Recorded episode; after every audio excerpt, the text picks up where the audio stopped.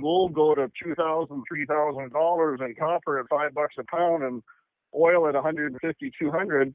Find me an oil stock. Find me something where my money's going to grow. You know, three three months ago, two months ago, you listen to the business channels and all the analysts are saying, or oh yeah, you got to keep buying Apple. It's a quality stock. What could ever happen to Apple? You know, and and Boeing, you got to keep buying Boeing. You need to pay up for it because yeah, you're going to pay a 20 or 30 multiple, but well, hell, Boeing, you know, there's only two airplane companies in the world. You, what can happen to Boeing? You got to keep buying it, and you know, and it's all gone now.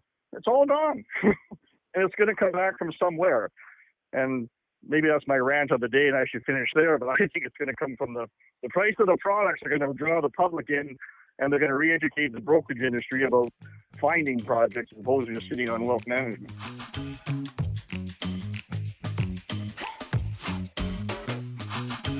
This is Canadian Market Watch, the podcast where your co hosts Jim Check and George Sanders dive into the economy of Canada with industry experts. They cover mining, oil and gas, forestry, agriculture, manufacturing, and everything in between, asking lots of questions, tough questions. If it's impacting the Canadian economy, they're talking about it.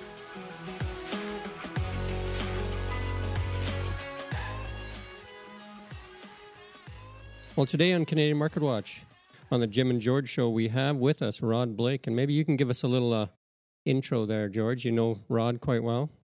Sure. Well, uh, Rod and I worked together over the decades, uh, pals uh, from that work, and Rod is a recently retired uh, veteran stockbroker, investment advisor with a uh, heavy specialty in the junior resource sector, particularly uh, in mineral exploration, and he is also a uh, regular contributor to Resource World magazine. So, Rod, we're delighted to have you on. Welcome to the podcast, and maybe we could uh, get started by having you uh, flesh that background out a little bit because you you kind of grew up in the business, didn't you? Yeah, I did. Uh, thanks for the introduction and uh, uh, pleasure to be here. Uh, yeah, originally Montreal, uh, born and bred and so on. Uh, not French Canadian, but but Montreal. And um, as luck would have it, my father passed away at a very young age. He was with Sherwin-Williams Paints, and my mother at the time had three young kids and a sister out here in Vancouver area that they used to come visit, and she loved it out here. So she took the opportunity to take her young family out to the West Coast, and uh, we settled in Kitsilano. And uh, anyhow, through her uh, course of uh, getting different jobs and that, um, she worked in a restaurant in downtown Vancouver, and she met a fellow named uh, Martin Gibbison, who was uh, insurance salesman slash prospector slash financier of of um, fellows who were grub staking in those days the Highland Valley and such things and that. And uh, uh, and, uh, he went on, and a friend of his was a fellow named uh, Chester Millar, who had a little exploration company called uh, Afton Mines. And uh, when I first met Chester, he was uh, a driller over at uh, in, at Western Mines in on Vancouver Island. So I was a surveyor right out of BCIT. Um, but uh, anyhow, he uh, had his claims, and uh, my stepfather uh, Martin or Marty, as anybody called him, uh, raised twenty or thirty thousand dollars, and they got a percussion rig on the back of a an army truck that uh, another fellow named Al Miller had up in the Knutsford area of Kamloops, and they did a small percussion drill program on what was to become the the Afton mine, and I was the technologist out of BCIT standing behind the the rig, uh, spotting the holes and taking samples and such down to the um, the assay or the bus stop and down to the assay labs in Vancouver through 1971, uh, 72 and such, all wow. through the drilling. Yeah, wow. that was that was, a, that was amazing discovery, wasn't it? And it kicked off a, uh, quite a dynamic area play. It, it, did, yeah. It happened very quietly at first. I mean, there was no real excitement. Uh, I forget the company, the Highland Valley discoveries and that with the Bethlehem and the Lornexes and such had, had come through in the late uh, 60s or mid to late 60s and such. and uh, the Brendas and such over your way by uh, flowing that more. Uh, anyhow, the, the the the field was getting further and further uh, out of the Highland Valley and going north, I guess. And um, I think Rio Tinto or a subsidiary of theirs had had the Afton claims, and they were looking for something huge like a Lornex, and they were, as I understand it, were drilling like uh, quarter mile or eighth of a mile centers, and so they they had drilled by a copper showing called the Pothook Zone, which is on the south side of the property, and then they moved north. I say about a quarter mile across the highway uh, where the Afton mine seemed to cut through a, a, a, a, rock cut, and they drilled on the north side of the highway and hit nothing. And so they basically said, "Well, it's not big enough for us," and they dropped it. And Chester um, picked it up and he said, Well, there's a copper staining in this rock cut on the highway. Let's put the drill up top there and, uh, we'll drill a 300 foot percussion hole. And if you hit anything, we'll go 100, 100 feet east. And if you if you don't, we'll go 100 we'll go 100 feet the other way, kind of thing. And that's more or less where it started from. Rio Tinto dropped it, and and for a small company like Afton, it was a chance to get a to get a start. Wow. Now, uh, parts of the Afton ore body uh, contain significant uh, native copper. Did you did you guys see any of that in the early early drill holes, or was that in the subsequent drilling? No, that was the uh, the unique thing about it, and how the market kept discounting it. Uh, as they say, uh, bull markets and discoveries, they climb the either the uh, the naysayers or the walls of worry or whatever. But no, we the percussion rig, the first hole, as I recall, didn't get much of anything. Um, it was right south of where this copper staining was on the on the highway cut, and so I moved. Uh, I think I moved the rig a hundred feet or so to the east, uh, and uh, got nothing, got completely nothing there. So we went a hundred or so feet to the west, and um, we started picking up uh, native copper quite near surface, you know. But again, these were per- percussion holes and and 300 feet, and so I would bag it every 10 feet or so and make a little estimate of what I sort of thought percentage of chalcopyrite I was seeing in the in the cuttings, and I'd phone Chester and uh, again send it off to the bus depot and they used to hate me there because these bags of sloppy uh, water, you know, and uh, uh, in, in boxes not showing up. But anyhow, we worked it out and got them down to, to the assay lab. And then we kept going further further to the west, and um, somewhere, it, recalling the train, um, about 500 feet or so west of where our little trailer was, and that where these first hole was, the property dipped down into a depression, one of those typical alkaline ponds you see throughout the interior. They dry up in the summertime with the white crystals on top, and they anyhow we get, we were getting down towards that, and that's that's when we started picking up in the holes, and I didn't really know what it was. Uh, again, I'm a rookie technologist out of BCIT, and so I phoned Chester, and and of course, what do you mean, just pennies? I says, well, Chester, looks like someone ground up some pennies and put it you know, in the hole, whatever. And because uh, they're coming up with little chips, say, from a percussion rig, and uh, so anyhow, we uh, he said, well, sample them and make an idea what you think you have there. And again, on the bus and down it went and so on. And and that was the first part of the native copper coming into the into the into the holes. And, um, that's when the uh, the naysayers started coming in that uh, well, yeah, you can't have native copper in this part of the world. There is no native copper and so on. And um, it's only just little high grade pockets if you have it. There's nothing to it and so on and so forth. And they were trying to discount the project while my stepfather, Mr. Gibbison, was basically trying to promote the stock and raise money and the other side of it. So you had the two sides going at it kind of thing, whatever. And and the coffee shops in Kamloops and Merritt and so on, everybody kind of talking about this uh, this native copper thing. And then when we got Rod, to the fall, that's quite that's quite common, isn't it? We've seen that in other sort of discovery plays that the odd one where there's a spectacular number and everything takes off. But usually there's a really encouraging, but maybe not quite spectacular number. And it takes, there's a little bit of a delay, right? It takes a while, and a lot of people are are negative. And as you say, they, they have to climb the wall of worry, right? Oh yeah, and the analysts the analysts haven't seen it before, so they don't know how to they don't know how to analyze it. You know, how do you mill this stuff? How do you grind it? How do you mill it? Yeah, How yeah. do you recover it? All the, so all these things kept coming in.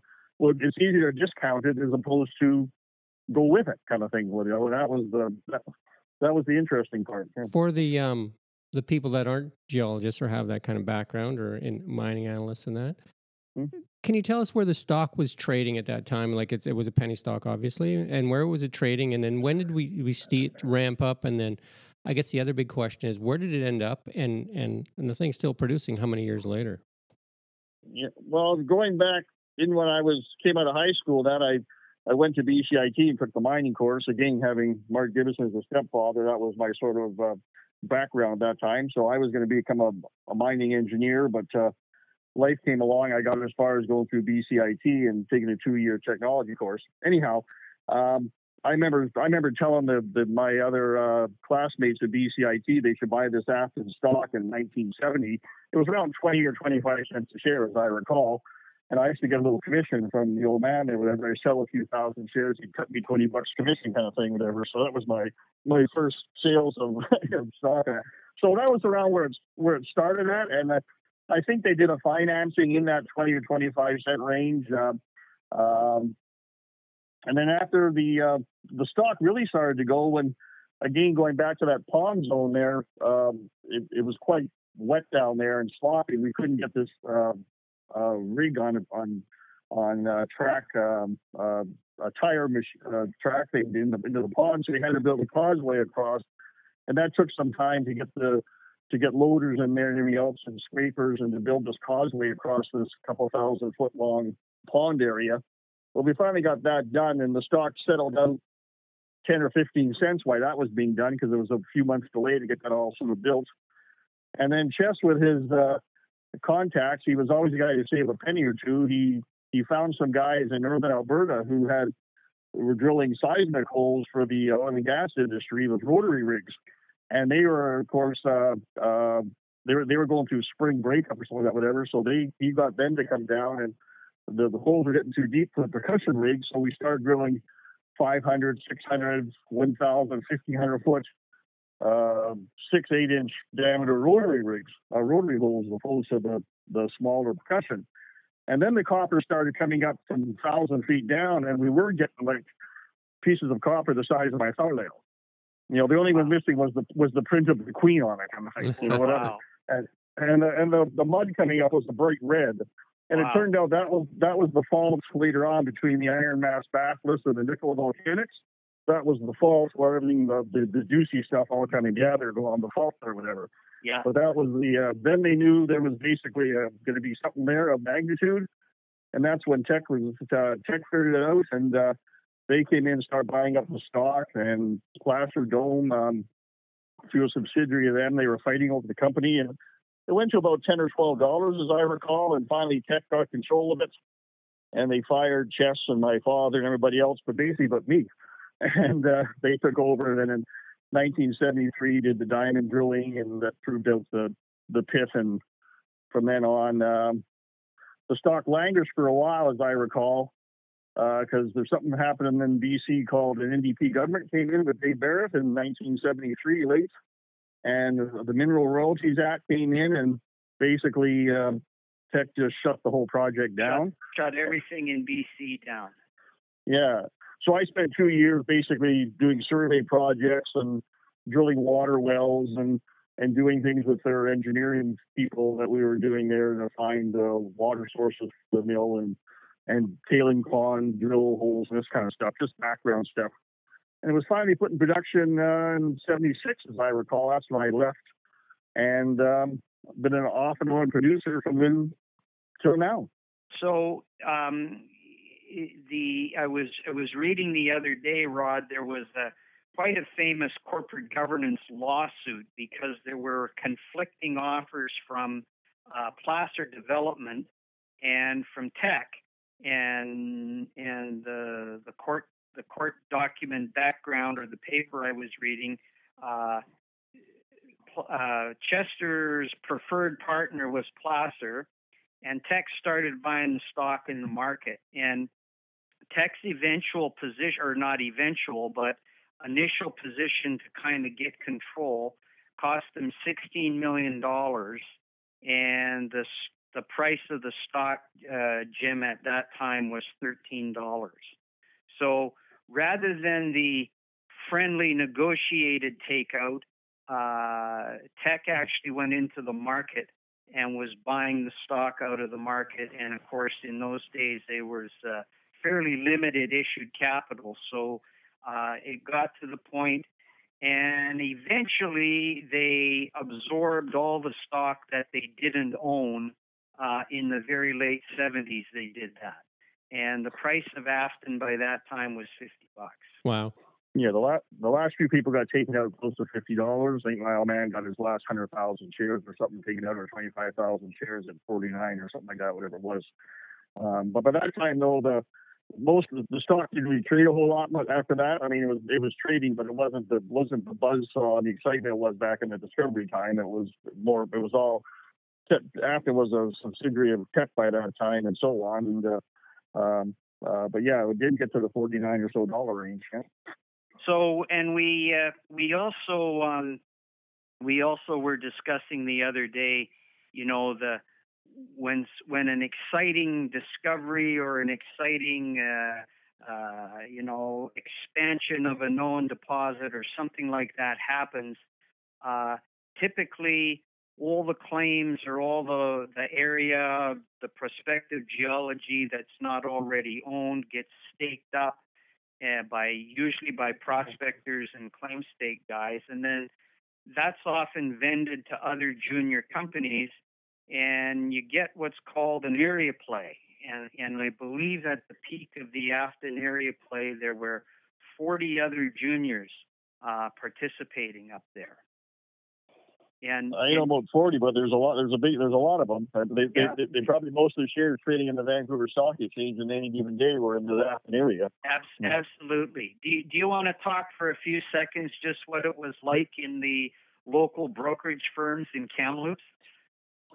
Well, uh, uh, Midland Doherty was the place I went to. There was two or three brokerage firms in town, as I recall, but Midland was the one that, that I went to and such. And and basically it was it was uh, in the days of the old bullpens and that kind of thing, whatever. It was basically the brokers that had five or six clients basically sitting around their desk um, watching them work all day. It was it was a quite amazing thing, and and and you didn't have the computer stuff you had now. Basically, there was the ticker tape going across the the uh, top of the wall by the ceiling that had you remember the lime green orange balls that were stuck to it, you know, and the the yep. trades would go by and Afton, you know, whatever, whatever price it was, and and they only took market orders, and so by the time you put in your buy or sell, whatever, it took sometimes a half hour or an hour. By the time you got your your confirmation of your fill back and whatever, and it was it was quite something. And and you know, but uh, I I look back at my last years at the, in the brokerage business, that everybody knew everything and all the details they had. The clients had to know the size of the bids and the offers and who was doing what and where and everything else.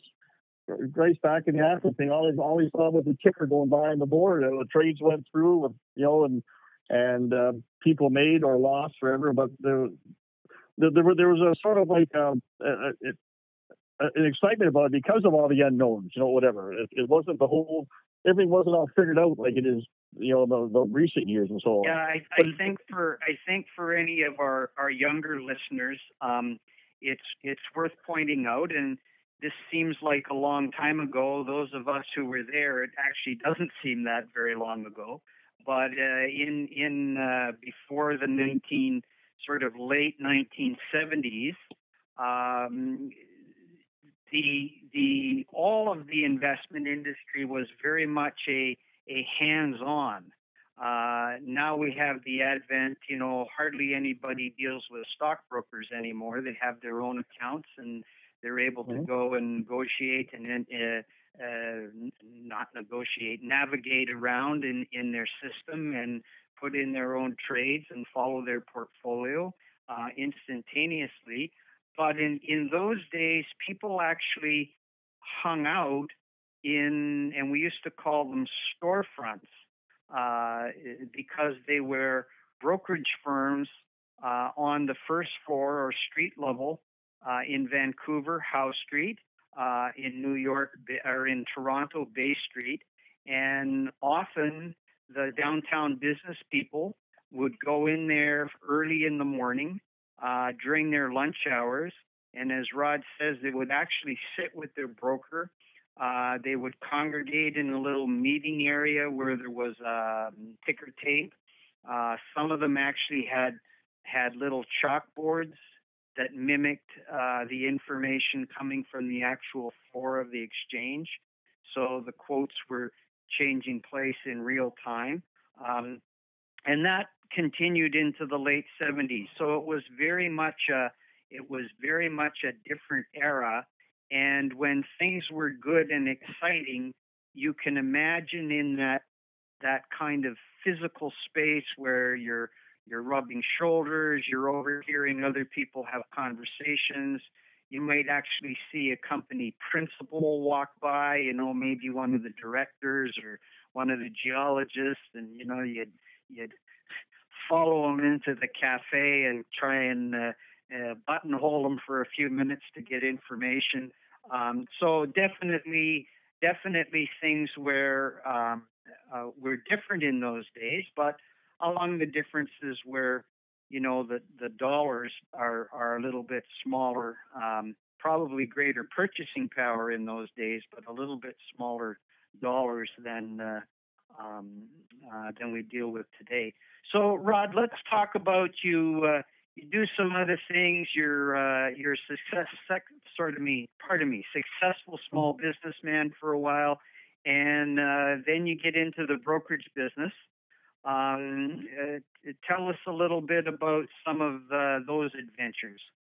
Uh, yeah, I, I, did that in. Uh, uh, I left Kamloops and I, I, took the securities course by um, by uh, correspondence, which was kind of rare to do at the time, but a small center, that's what I did.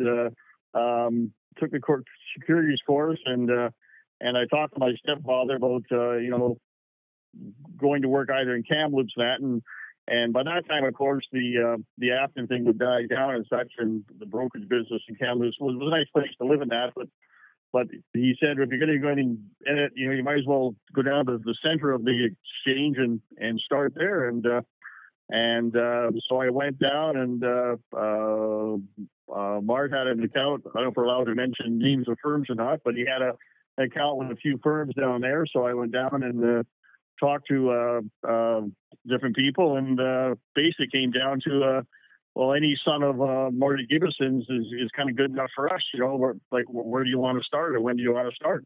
So I basically got a got a desk in a corner with uh, you know, and uh, and uh, you start off. I guess your book is your family, your friends, and so on, and uh, and we uh, I, I you know built a built a book up, and uh, I just said before, mainly resource, but over time, you know, you spread it out, and you know the wealth management thing comes into play and so on. But uh, but uh, got involved with uh, the discovery of the Huckleberry mine up by Houston, BC, and such, and uh, wasn't a uh, stock market success, but again another mine that kept a town of like Houston going for twenty some odd years and such. And um, yeah, and went through the Bre-X and uh, whatever other things that came along, and and um, until the last summer in June and sold my business and uh, now hang out here in Sault Ste. Right on. So go, go ahead, Jim. Yeah. What are some of the biggest discoveries in Canada in the, in the time that you were in the business? Like not not necessarily that you were involved with. What do you think some of the biggest discoveries were? Oh gosh. Uh, well, money wise, I guess the biggest one was a non discovery, which was, was the Bre-X thing, I suppose, there as far as money being sent into an area. I guess the Hemlo thing in Canada probably, I don't know, George can confirm that or not, but the Hemlo was a lot of money because because uh, that was fought over over three by three or four companies and so on. That was a big, big, big thing. Uh, I was involved before I got in the brokerage business when I, but between careers kind of thing. Uh, the other thing my stepdad did was he uh, financed a little prospect out of named uh, Orville Gillespie. And he had a little gold mine or property outside of Hope called the Carolin mine. And it happened to drill some holes and come on stream right at the peak of the gold market in 1980 81. And that little company there that never produced more than a thousand or so ounces of gold uh, went to $55 a share. fifty-five dollars in 1981 money. That was probably the biggest stock market gain that I was ever involved with. That made millionaires upon millionaires. That little project. Abs- absolutely, Rod. We kind of uh, we kind of overlapped uh, in in the business, and certainly uh, there was the Hemlo discovery. Um, there was the sort of whole. I guess it started with Casa Berardi, but there was that whole um, uh, mid 1980s flow through boom. Um, and it wasn't, Jim, it wasn't a particular discovery of any era or area, but because that tax money was uh, readily available and sought after, uh, it came around at the same time as uh, as uh, the Canadian government shut down the the MURB tax shelters, multiple unit residential building uh, tax shelter. So that money uh, came into Canada in a big way, right across the country, pretty much every province. So that was uh, that was a boom. Um, Eskay Creek uh, in in the late '80s after the which, uh, which is now the uh, Golden Triangle thing. They've reinvented it, I guess. But back in the day with Mr. Pezim out, it was Eskay Creek and skiing and those kind of things that were going on. Hmm. absolutely. Mhm. And then we, you know, the the real interesting one was uh, the discovery of diamonds in Canada in the Northwest Territories, and subsequent to that, a couple year long area play. I think starting in 1991. We had two substantial ore bodies, uh, both of which are still producing, as far as I know. Uh, but that was a whole new industry in in Canada. Uh, it and and and Rod, as we were discussing earlier, uh, the wall of worry, when that thing first started to get some attention, you know, everybody in the Canadian geoscience space said, "Well, there's no diamonds in Canada. We all know that." And, and which, which Yeah. of course, which of course, all the people that said that were wrong. Um, Oh, and yeah. that was a tremendous, uh, Were they the Uh, same people that said no native copper? yeah, exactly. Yeah. Well, the uh, the there's there's many guys that you know my my stepdad used to one of his claim to fame was that uh, one of the big brokers downtown he basically uh, he cost him two uh, two houses and two marriages by shorting his discovery of, of diamond coming into our office and maybe George you were there too but he was talking about this diamond property in the East Kootenays that he had and he had some little samples there and most of us were just there basically for the for the free lunch they gave and so on but anyhow, about six months later, the, the numbers came out from from the numbers up north and that and so on. Uh, the, and he didn't even didn't even really talk about that property because the numbers weren't there yet, and they were still, I guess, evaluating it and so on. And and then all you know, all hell broke loose kind of thing. But yeah, it, it just came out of nowhere, and that's how these discoveries tend to be. You know, they Very, very all of, a sudden, so. all of a sudden something happens, you know, and it gets the attention of the market. Very much so. And Jim, to put that in perspective, Dia Met was a 20 cent stock that ended up going out at $60 a share. So I, I Yeah, want to take yeah. you back to the, the drill holes, uh, Rod, in um, in Afton there. When did you feel Mhm. like that that was a real deal? Like for, for you guys when you were watching the stuff come up out of the out of the ground, you're seeing the copper, the native copper, and that. When did you start feeling really confident that that you had something there? Oh, basically, when we started, when when the percussion holes on the east side of the pit were coming in copper to the bottom of the hole. Basically, through a 250, 300 foot hole, depending on what you know how far they could push it down. They were coming back basically copper cuttings to the bottom. Maybe just and then explain that and- feeling though when you're standing there and you're starting to see that stuff. And, Well, yeah, it's it, it, it it's it, it, it it's kind of like it. You're in wonder of the whole thing. You, you, you got to remember, first of all, I was a young technologist, and and uh, I, I did some I did some basic claim work and surveying and so on and so forth. But to be running a, a drill program that you're seeing this kind of results, and and I and George can tell you too, most you know, most guys are running a drill, you see a lot more barren and uh, geological success holes, as they call it, than you do economic success. So to to stand beside a rig that's pulling out 300 feet of of one percent uh, copper, like in doing two holes a day like that, yeah, you're just sort of um, you, you just sort of caught up in this thing. You know, you just can't wait to get to the next hole, kind of thing, whatever, and get the and get the samples down to the bus depot, and then pop in and Dorothy and check on the stock price and so on. You know, and you know, a, a, lot of people bought houses and, and, that kind of stuff and paid off mortgages in Kamloops in those days, and just as they did in Kelowna and the Diamond days and so on. You know, mm-hmm. it, it, it, changes a whole lot. Uh, uh, and uh, and and I, you know, I I had a uh, not similar but a little bit related experience early in my own weight. Uh, you, you know, you you you, you it, it's a bizarre. Uh, it's a not bizarre. It's it's a Surreal. really amazing feeling of excitement and and, and enthusiasm. So you know, the uh, the worst part of the whole thing with Afton was when the NDP got in the Mineral Royalties Act. Like they shut the thing down for base. I think it was two years, and we went from having you know three diamond drills and at that time I think it about three diamond drills and two or three rotary rigs and uh, drilling stuff for water wells and tailings ponds. I mean, there, how many hundreds of guys were running around that property with uh, brand new pickup trucks from Chevrolet and all these things and all. So basically, just me and a uh, and a, an engineer sitting there for two years, and and my dog, uh, kind of like you know watching the world go by. It was like it was sort of like it was like heroin, you the, the, the supply's gone. You know, what do you do? You know, it's kind of frustrating. When it, got, yeah, when it finally came back to the production decision when they made the deal about putting the smelter and that kind of stuff in, you know, then it then it gears up again, kind of thing. But uh, up, up up until then, it was uh, yeah. You didn't want to take holidays, whatever. Every day was just uh, let, let's yeah. see how far this thing is going to go. You know, whatever. it's really yeah, it's really exciting. So um, maybe as a broker, uh, I'm, I'm sure you went through this a lot. Um, you'll uh, make your clients aware of certain things that are going on, and they don't bite. They don't give you an order. They're not. And then certain mm. other things, they're all over, and maybe they even buy more than they should.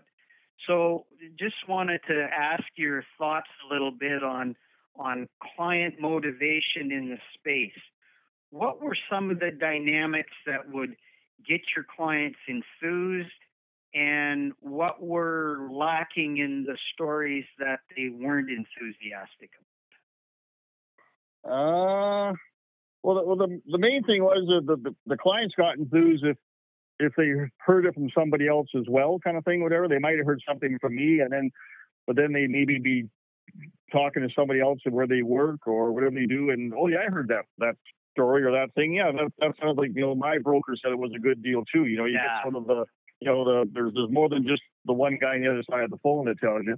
And and the other thing was, of course, if you had some success, the next one's always, well, sure, I'll buy some of that. You know, that's that's easy. You know, if you if you've done well in or in Afton, well, I'll buy uh, I'll buy Comet, you know, whatever it is next door. And if it doesn't work out, well, so be it. I made money on on Afton. But when you've had two or three comets or rolling hills and that that didn't work out, okay, well, I'll buy a little bit kind of thing, you know, whatever. And and until the momentum gets rolling again. And that's why at the end of an area play, right? You know, the money's, uh, you know, the bigger financings are done, the higher price and so on, because everybody's basically all all in. You know, and at, at the beginning, it's well, well, prove to me it's it's going to be good. You know, exactly, exactly. So we we we sort of saw that dynamic. Some of the things you're talking about in terms of uh, you know validation by others and uh, and then things ending up not hap- not working out so well. We saw that dynamic in the cannabis space recently, and and that market really started to take off for all the little wannabe guys uh, when um, uh, Constellation Brands made the huge investment in Canopy. Mm-hmm. And that sort of validated that space for investors and it freed up the, the it freed up you know people got the wallets out of, off the hip and started opening them up and spending some money and then of course when the thing got priced at ridiculousness which is what happened to it um, it it went the other way and uh, you know I used to always say I'm sure you've had a, a similar experience mm-hmm. that um, once the finality in a new discovery happens i.e., hmm. there's a bid by a major or uh, there's a feasibility study produced. That's usually the end of the area play. That's usually the end of the speculative run. And, and I would say that the reason for that is we now have the, the deposits constrained. We know how big it is. We know how much it's going to cost to put it in production. Or it's gone. It's taken out by the bigger mining company. And so now the fuel that's driving the fire of the speculative play for all the related companies has disappeared. There's no more there's no more new information coming. And, Yeah, uh, and, it, and you, you, get, you get that transition where the money then goes from the spec hands into the institutional hands. The institutional buyers there to buy to buy it up at 10, 12, 15, 20 bucks, whatever it might be, and they'll sit there for two or three years accumulating it while this studies are going on and such and permitting and all these kind of things. For the spec guy, he's he's seeing, well, I need double my money, three times my money, or a 10 bagger. Then he's he's going to move on then to the hopefully the next discovery or the next thing that becomes the you know the next the next market. and maybe from some of the people running the junior companies, what were successful uh, investment or speculative strategies? Uh, I'm sure you had clients that consistently made money in the space and other clients that maybe consistently didn't do so well. I, I, I know most guys, uh, most guys that were in the brokerage side of the game experienced that. But so, Yeah. so talk a little bit about what makes a successful speculative strategy. Well, you, you go back to the you know how you where, where your your sort of entry point is, and that mine was growing up with a uh, again a quasi prospector turned into a financier, and then the people he knew and such. And he always told me when I, when I first started in, in the business, in the broker side of it, I said, you know, I, I bounce different deals off him. And he'd say, well, who's in that? Who's in this? And so on. And sometimes he'd say yay or nay, but it, it always came down And he said, Rod, you, you stay with the guys who help get you there. You know, the, uh, the, Chester Millars of the world and, and his world and then the, day of the Ross family. and. So, so when Chester moved on to Glamis, I moved on to Glamis a little bit, you know, whatever. Yeah. And then So and, and so on, you know, whatever. And then uh, uh, uh, Minera Alamos is the, the last one, so on, you know, whatever. But uh, uh, uh, Castle Gold and so on, you know, and some were big successes, some- some were small, but Chester did it more than once, you know, whatever. Yeah. you would you would say that uh, you, you did very well following the uh, serial entrepreneurs. Yeah, yeah, and and, and and he did it for the love of what he was doing. Like, He he was a, you know, I don't know how many what, what he was worth after Afton, but you know, there's a there's a big property in, in on Maui that he had, and places in Europe and so on, and and whatever. I mean, he did. You know, they don't do it for the money anymore. It's it's the you know they're doing it for the again to keep the dream going. It's what they do and so on, and and uh, you know, it, it's not just to push the stock up and sell it and and pay off the mortgage kind of thing. They don't they don't think that way, you know, whatever. And uh, um, so when they get a project, you you can see them nurturing and so on, and you see the people they bring around them. The the, the same team will go on to the next one, and you know there, there- there's, there's groups around Vancouver, George, you know very well as I do, you know that they've done it time and time again, you know whatever, and uh, and uh, uh, some have the excitement of all the, the stock market, which is like you know going back to the Pezim plays and so on, but some have they just built companies and they they spin off the company in another one or merges and so Yeah, on. And, that's the that's yeah. a really that's the real salesman. And Yeah. they're running companies, but the, their their business is really uh, packaging up packaging up uh, cheap stock, creating some kind of a story to tell to people, no matter how true or untrue it may be, and then exiting and and they're really just salesmen. But but the guys that are actual resource and I think we should be very clear none of those guys hits every one of them out of the park. Uh, and occasionally, one of those guys will strike out on an idea. But over Oh, yeah, time, it's, it's it's not an easy business. It's not No, by far. I mean, I mean, when I talk about Chester doing it, that was over a career span of probably some fifty some odd years, you know, whatever. So you know, it, it's not something that uh, you you know you don't get five mines in ten years kind of thing, whatever. It, it, each one takes time, and and the clients who lose a lot are the ones who don't have the patience to stay around. They they they, they jump from ship to ship to story to story, and every time you you move a position and there's a cost to moving it and and then the pitfalls of you know getting in on something maybe at too high a price and selling lower and and whatever you know you you can trade yourself out of a, out of a pretty good portfolio. Yep.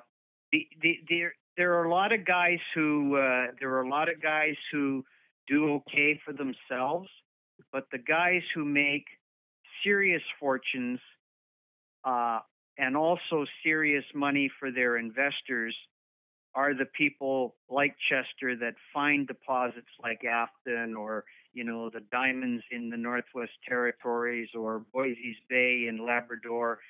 These mega, uh, the Highland Valley, which has been going since 1965.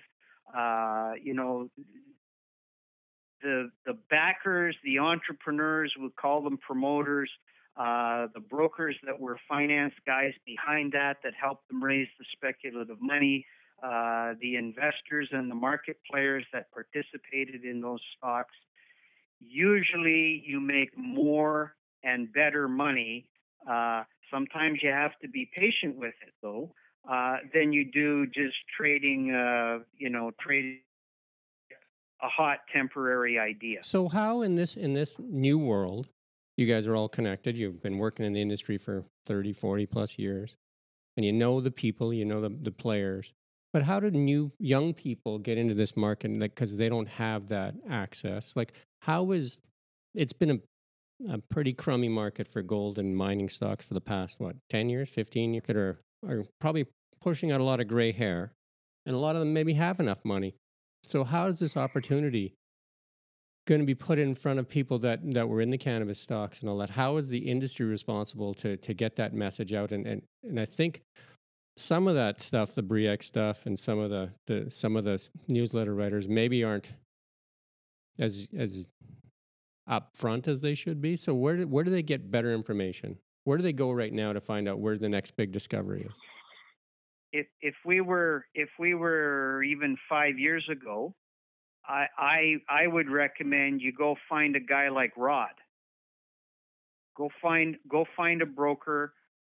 You're going to pay a tiny bit more commission, but he's going to be able to he's going to be able to stick handle you with you. He's going to be able to help you uh, analyze or look at opportunities. Uh, he's going to be able to make calls or he or she uh, within their network to you know track people's reputations and maybe talk to some technical people. Maybe they know the area that this particular company is working in. But there are fewer and fewer guys like rod. You know rod's not doing that anymore. And a lot of other guys i know that were really good at that they've either retired uh, or you know uh, some of them are even dead uh, they're out of the business. So your question is excellent, Jim.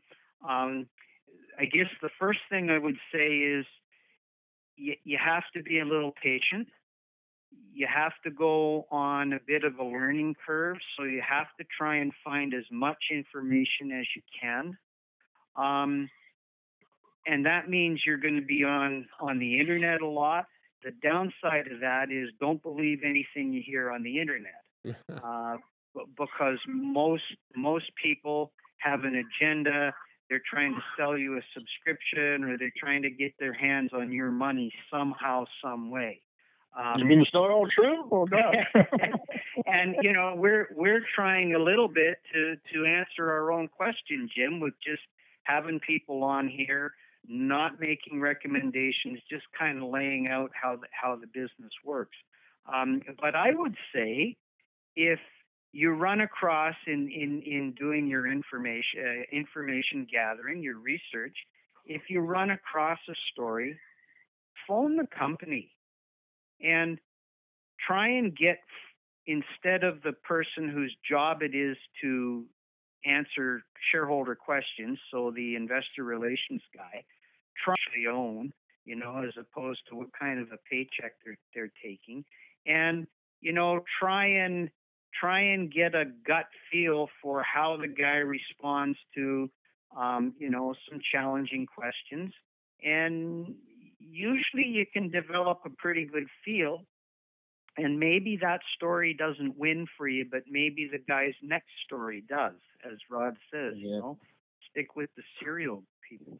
What would you say about that, Rod? you know, one of, the, one of the things I'm observing, I mean, I'm in the sidelines now looking looking at it, but every cycle is different. You know, whatever. Sometimes you know it's it's the luck of a kid standing beside a, a drill outside a, a, a, highway cutting Kamloops, and sometimes it's a, a geological theory about uh, uh, uh, a chain of events that happen across uh, the tundra of the Northwest Territories and so on and so on. And but I think this time the the push of the market and the juniors is going to come from the public itself. I I think the events of the last month um, and all the money that's being pushed out into the system, well, are they here? How many trillions of dollars? Three or four trillion in, in the states, and another hundred and some odd billion this morning in, in Ottawa on that, and never mind other countries, Germany, and I think that money's pushed out there, and I think the you're going to see the price of things start to ra- rampage up. Maybe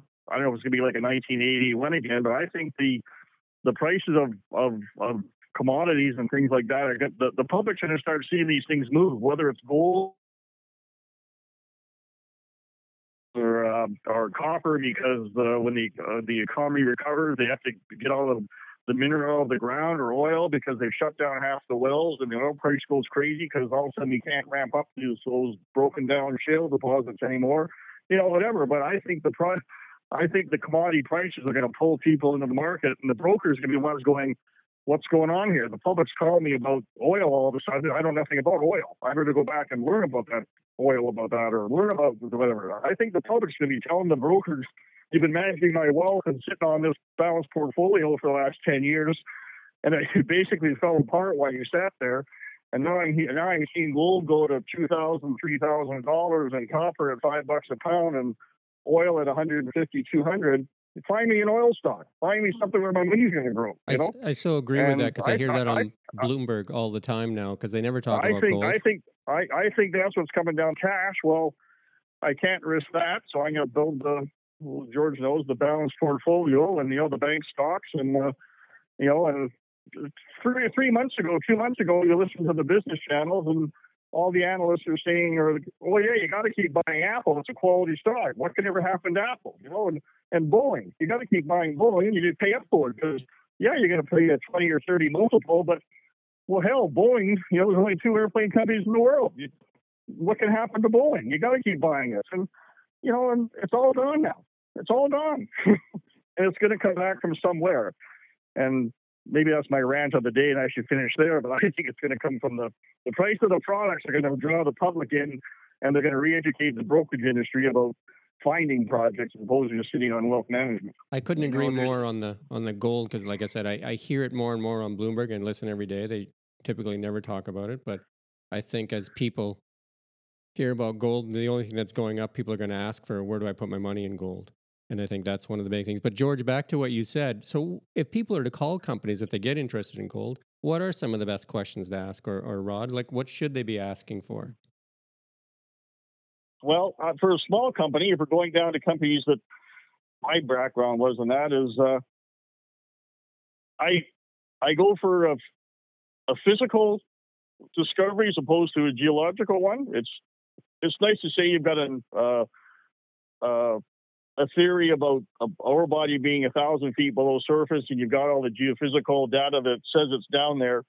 But for a junior company to drill those first holes and something like that, if they go wrong, it's all over. Where a project, as they used to be always to say, you can basically you can kick it. In other words, it's if it's not at surface, it's close to it. You know, a, a few holes or a trench or some geochemistry in the in the the sediments, whatever you know, you can you can basically you can hone in on the project. And if your people that's are very, good, that's very you know, much you, Chester's playbook, isn't it? Oh yeah, yeah, yeah. If you can, you know, you start off with something small and and you build it from there. You don't necessarily have to do the big feasibility study and prove out the biggest ore body in the in the area, but you can develop that ore body over time. You know, uh, I think he started Glamis with a barrel of uh, crushed up rock hanging from a from a tripod and and, and running running uh, running acid solution through it to see what came to the bottom of the barrel. You know, I mean, you know, these are uh, the percussion rig uh, in my deal. They, they Al Miller put a put basically a a, a track type uh, percussion rig in the back of an army truck because you could drive around the rolling hills and move it easy and innovative. There, Rod, and and so uh, like for for for practical for a new person, you, you want to know what the market environment is. So it's important to know if you're listening to ABC Mines story, uh, what are uh, DCE and FGH mines? What, what are what are those stocks? What's the market value of those stocks? The market value is the number of shares times the price. So we call that market value or market cap. So you want an idea where are uh, uh, geologic anomaly stocks trading at? Where are early stage drill uh, projects trading at? Where are stocks that have developed a preliminary resource of X many? So that's just that's a little bit of research to do that. So you have some industry benchmarks, and then when you're talking to uh, when you're talking to the people running the company, I think it's important to say, well, to ask, well, what is your next milestone? So you you you following a story they publish some good drill results and you phone them up and you talk to them and the stock's already gone up. It's like okay that's fine. It went up it settled back. Now i'm going to look to buy a little bit. What's the next program that's going to add some value? Okay, that's that's the first mm-hmm. question, and the guy should the the I sorry I keep saying guy the the management person should explain that to you, and then your follow on question would be well how much will it cost to uh, reach that threshold, and then uh, do you have that funding on hand, or are you going to have to uh, do some more fundraising in order to put that funding in place?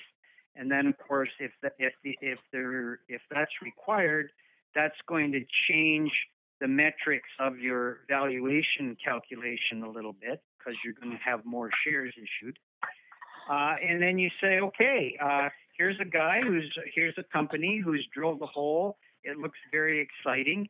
Uh, if they're able to now confirm this hole, and Rod's just talked about the real world experience of Afton. You know, they drilled a couple of dusters, they moved in a different direction, they got some values. Station. Now we know we've got some substance. We're going to have some tonnage.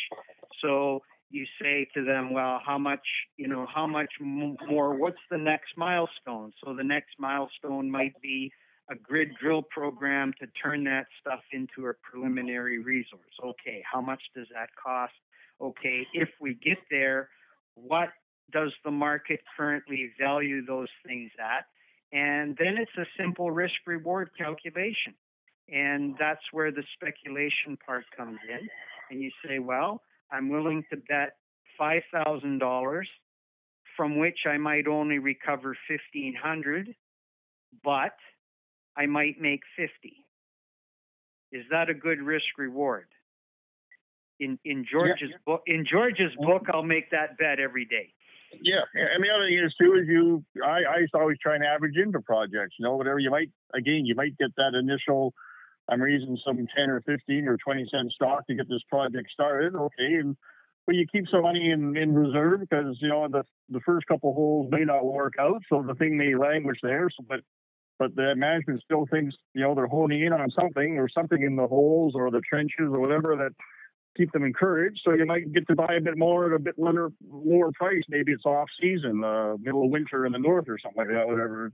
And then the thing will run up and you'll you'll ease off, but you might get an exciting spring, so you'll you'll loosen up a little bit. You give them some shares back and you, you average in, average out, you know, whatever, and you try and you try and weigh the market spec with the the sentiment of the investor and and so on. You know, you can you can build a position uh, averaging in and and you can exit the position not just because the thing fails, but there's there's all kinds of you know, like you say, there's a discovery, then there's the waiting period for drill results, and then there's the feasibility, and there's there's all these different cycles in these things. And uh, Rod, that's a, that's a great point, and and Jim, uh, as a further answer, uh, some uh, one of the biggest mistakes that certainly new investors in the space, but e- even people playing um, with you know a limited bankroll is you don't have to buy all of the stock that you want on day one. And when you take some profits, you don't have to sell the entire position, especially if you've had a especially if you've had a big move in the stock, you know, if a stock's gone from say 50 cents to $3, uh, at $3 you only need to sell a small number of your shares to get all your money back kind of thing and and so I, I take a profit, make money. Like, why should I sell some now? You know, it was always like it's they're still working. It's still, yeah, but bad things can happen. I tell them, you know, whatever. You know, uh, the last three weeks, uh, bad things can happen. They come out of nowhere. You know, it may not be that your your mineral property, uh, the last hole was no good. It could be something out of left field.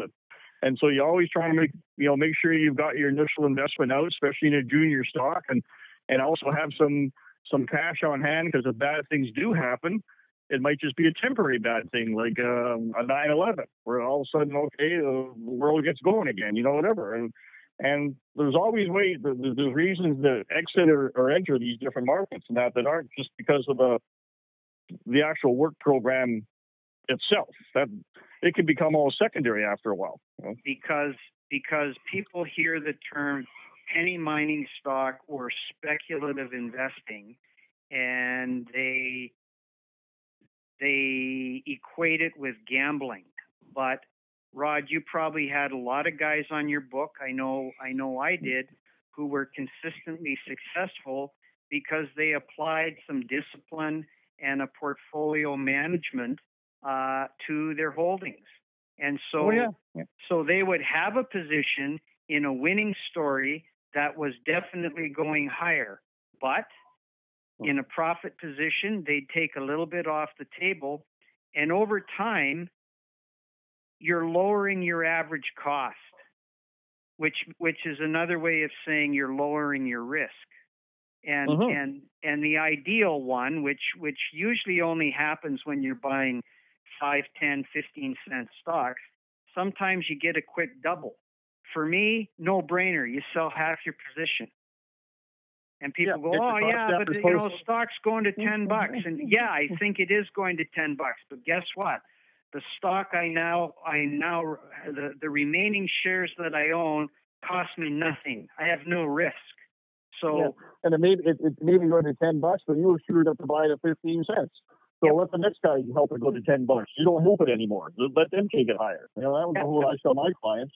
Absolutely. You know, you're let, let somebody else who likes it. You, you were shrewd enough to get in there early. Now let somebody else do the, the legwork now to the next level, so to speak, and you take advantage of their work and so on. Oh.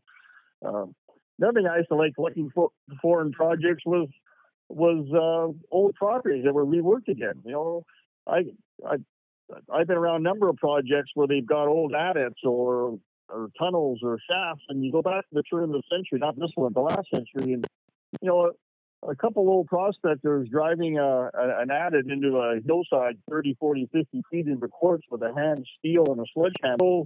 Uh, some high grade around an old vein that needed an ounce or two to, to, to, to make it worthwhile in, in 19, say, 10 or so, whatever, could be the, the heart of a, a low grade porphyry that could be, you know, a few thousand feet around that the feeder system for that vein. It was just the the part that the old technology recognized back in the day, you know. So I used to love when guys got projects that were the old timers worked on over a number of years through sweat and toil, because sweat and toil meant a lot. You know, it wasn't easy just absolutely let's go buy it and sell it kind of thing, whatever. They were out there, uh, you know, hand steel and you know, uh, black powder and the whole the whole nine yards. You know, it was uh, it was it had to be worthwhile to stay doing it. There was something there. We've been at this for about an hour now, so we'll try and close this off. Any any kind of thoughts that that you'd like to share with people, Rod, on on the future of mining in Canada right now? With you know gold at this at recent highs or stuff is there a project out there right now that you're looking at that think that are, are doing well? Like, um, I'll just throw one out there, Great Bear, that's done well. Um, is there something out there that people should look at? I'm not asking you to recommend a stock or anything, just stuff to look at. Yeah. Or? I I think the I think the sector. Um, I, I don't know. I don't know which part of the world. I mean, the world, the, the mining sector now is all over the world. It's basically any any part of the world can be exciting any one time. I I I just think that these. Uh, it's been such a low and a, and a negative low brought on by negative governments and things like that, and permitting issues and save the planet and all these different things. I think now reality is going to set in, and there's there's the value is there, and people are going to recognize the value. And uh, uh, whether or not it comes out of the housing market and goes into something, I don't know. But I I, I just sense that there's there's there's something there's a wave coming, you know, whatever. And I don't you know how big it gets, whatever. But I went through the wave of 80, 81 and that, and it was a it was an amazing thing to watch. And I thought we were going to get it a few years ago, and I hung around maybe too long in the brokerage business, but it it didn't come. It sort of came in in 2011 and kind of petered out. But I think that was just the first little wave. I think the big wave is coming behind that, and I think the events of the last few months is going to be the fuel or, or the few weeks, I should say, and it's going to be something that they're going to look back and they're going to write books about, you know, whatever, how things how things all of a sudden caught everybody off guard and the runaway train happened with uh, resource prices and things. Couldn't agree. Uh, couldn't agree more, Rod. Hey, thanks for your time. Um, great to have a kind of conversation that we often have, but in front of a, a an.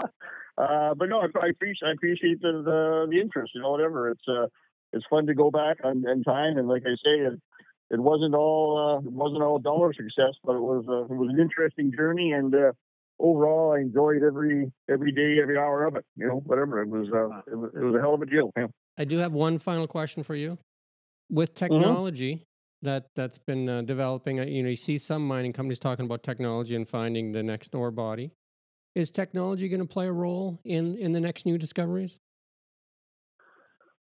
Oh, I'm sure it will. I mean, look at how uh, heap leaching changed the gold industry. You know, whatever uh, technology comes along. Um, um, you know, you know, look at how autogenous grinding and that changed the milling industry of of, of, of ore bodies and that. There's always technology going to come along.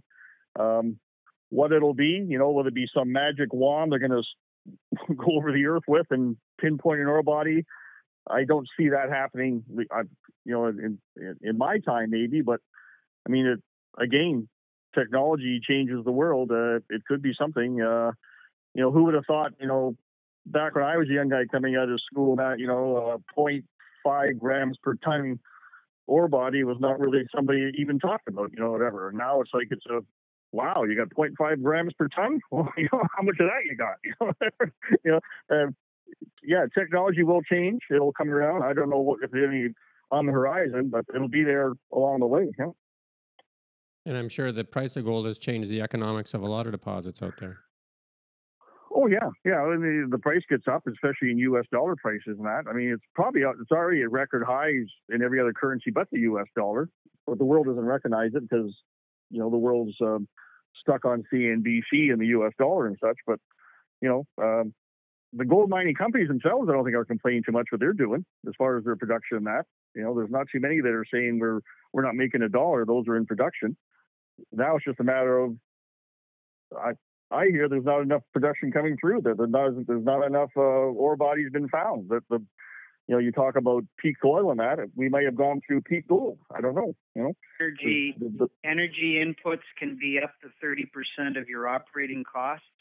So those are down considerably as a result of uh, of oil coming to twenty dollars. Uh, the Canadian dollar gold price is twenty two hundred and fifty dollars. So declining operating costs, accelerating uh, uh, revenue, uh, a new viable, good grade, uh, long life gold deposit in Canada is an asset that's going to be highly, highly sought after. And Yeah. some of the some of the bigger mining companies uh, ignore that.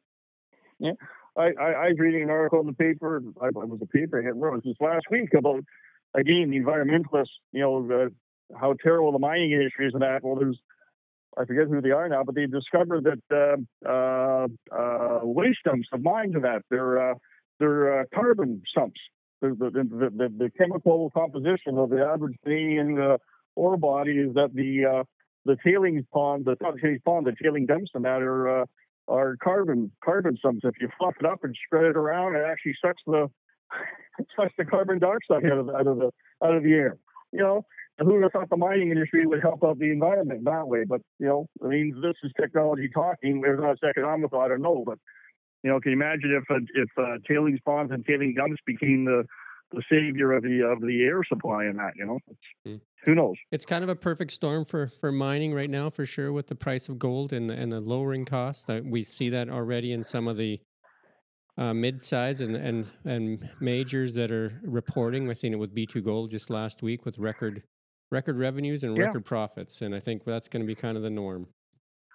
Yeah, it starts from the top, and you know the Newmonts and the Barricks will move up first with the big institutional money. It'll filter down to the the B2s and the Yamanas and that. They're starting to get some attention now, but they aren't trading like they're. I got to be there. You know, they're not trading like the the money's all flowing into that industry. And the junior markets, the ones I'm, you know, they're they're all trading like they were back when gold was thirteen, twelve hundred dollars. You know, they haven't figured that one out yet as far as the the public. The institutions are figuring out. They're they're moving over to the to the Newmonts and things and such, but the the retail market is not not there at all. Well, and I guess our I guess there. in parting our message is that there is no gold fever. There is no fever like gold fever, and yeah. we haven't we haven't really seen it take off yet. Yeah. Do, do you remember Ian Notley, George, when he came around to our office? Yep. I remember one thing he told me back in the day, this is what, 86, 87, and he was the technology or the, the charting guy of the, the guru of the, of the day, you know, hand done charts and things. He had a database that was, George will tell you, second to none.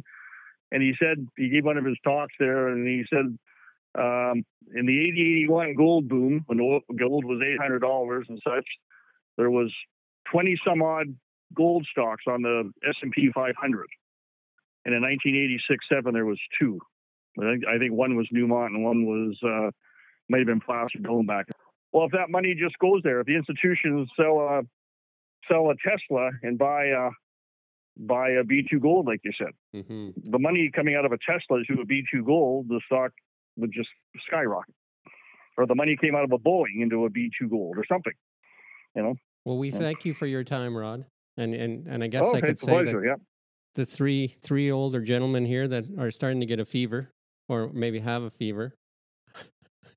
um, so, so we look forward to the um, the future of gold. We've been waiting for it. There's been a few false starts. Me and George talk a lot too, and um, um, so we're hoping for better days for our industry and for Canada as a whole because we're one of the richest resource nations in the world, and I think this will help bring Canada out of you know what we're kind of in right now too. Like because resources are good paying jobs and build families from those jobs. Yeah. Well, you'll know the top of the market when gold and the Dow are the same price. Well, there you go. That's the top. There you go. yes, it happened in 1932. It happened in 1980, 81 and they say it'll happen again. Gold and the, yep. the gold and the Dow are the same price. Well, hopefully the yep. Dow doesn't and have to come down article, to meet it. Yeah, yeah. I've got an article from the uh, uh, National Post in September of 1999 the guy going through all that and the chart of gold at the time and so on, and uh, and the gold to Dow theory chart and so on. And uh, it, yeah, it's peaked out three times in history. Well, uh, again, thank you for your time, and uh, it, it's been fun for sure. Okay, guys, take care. All right, bye now.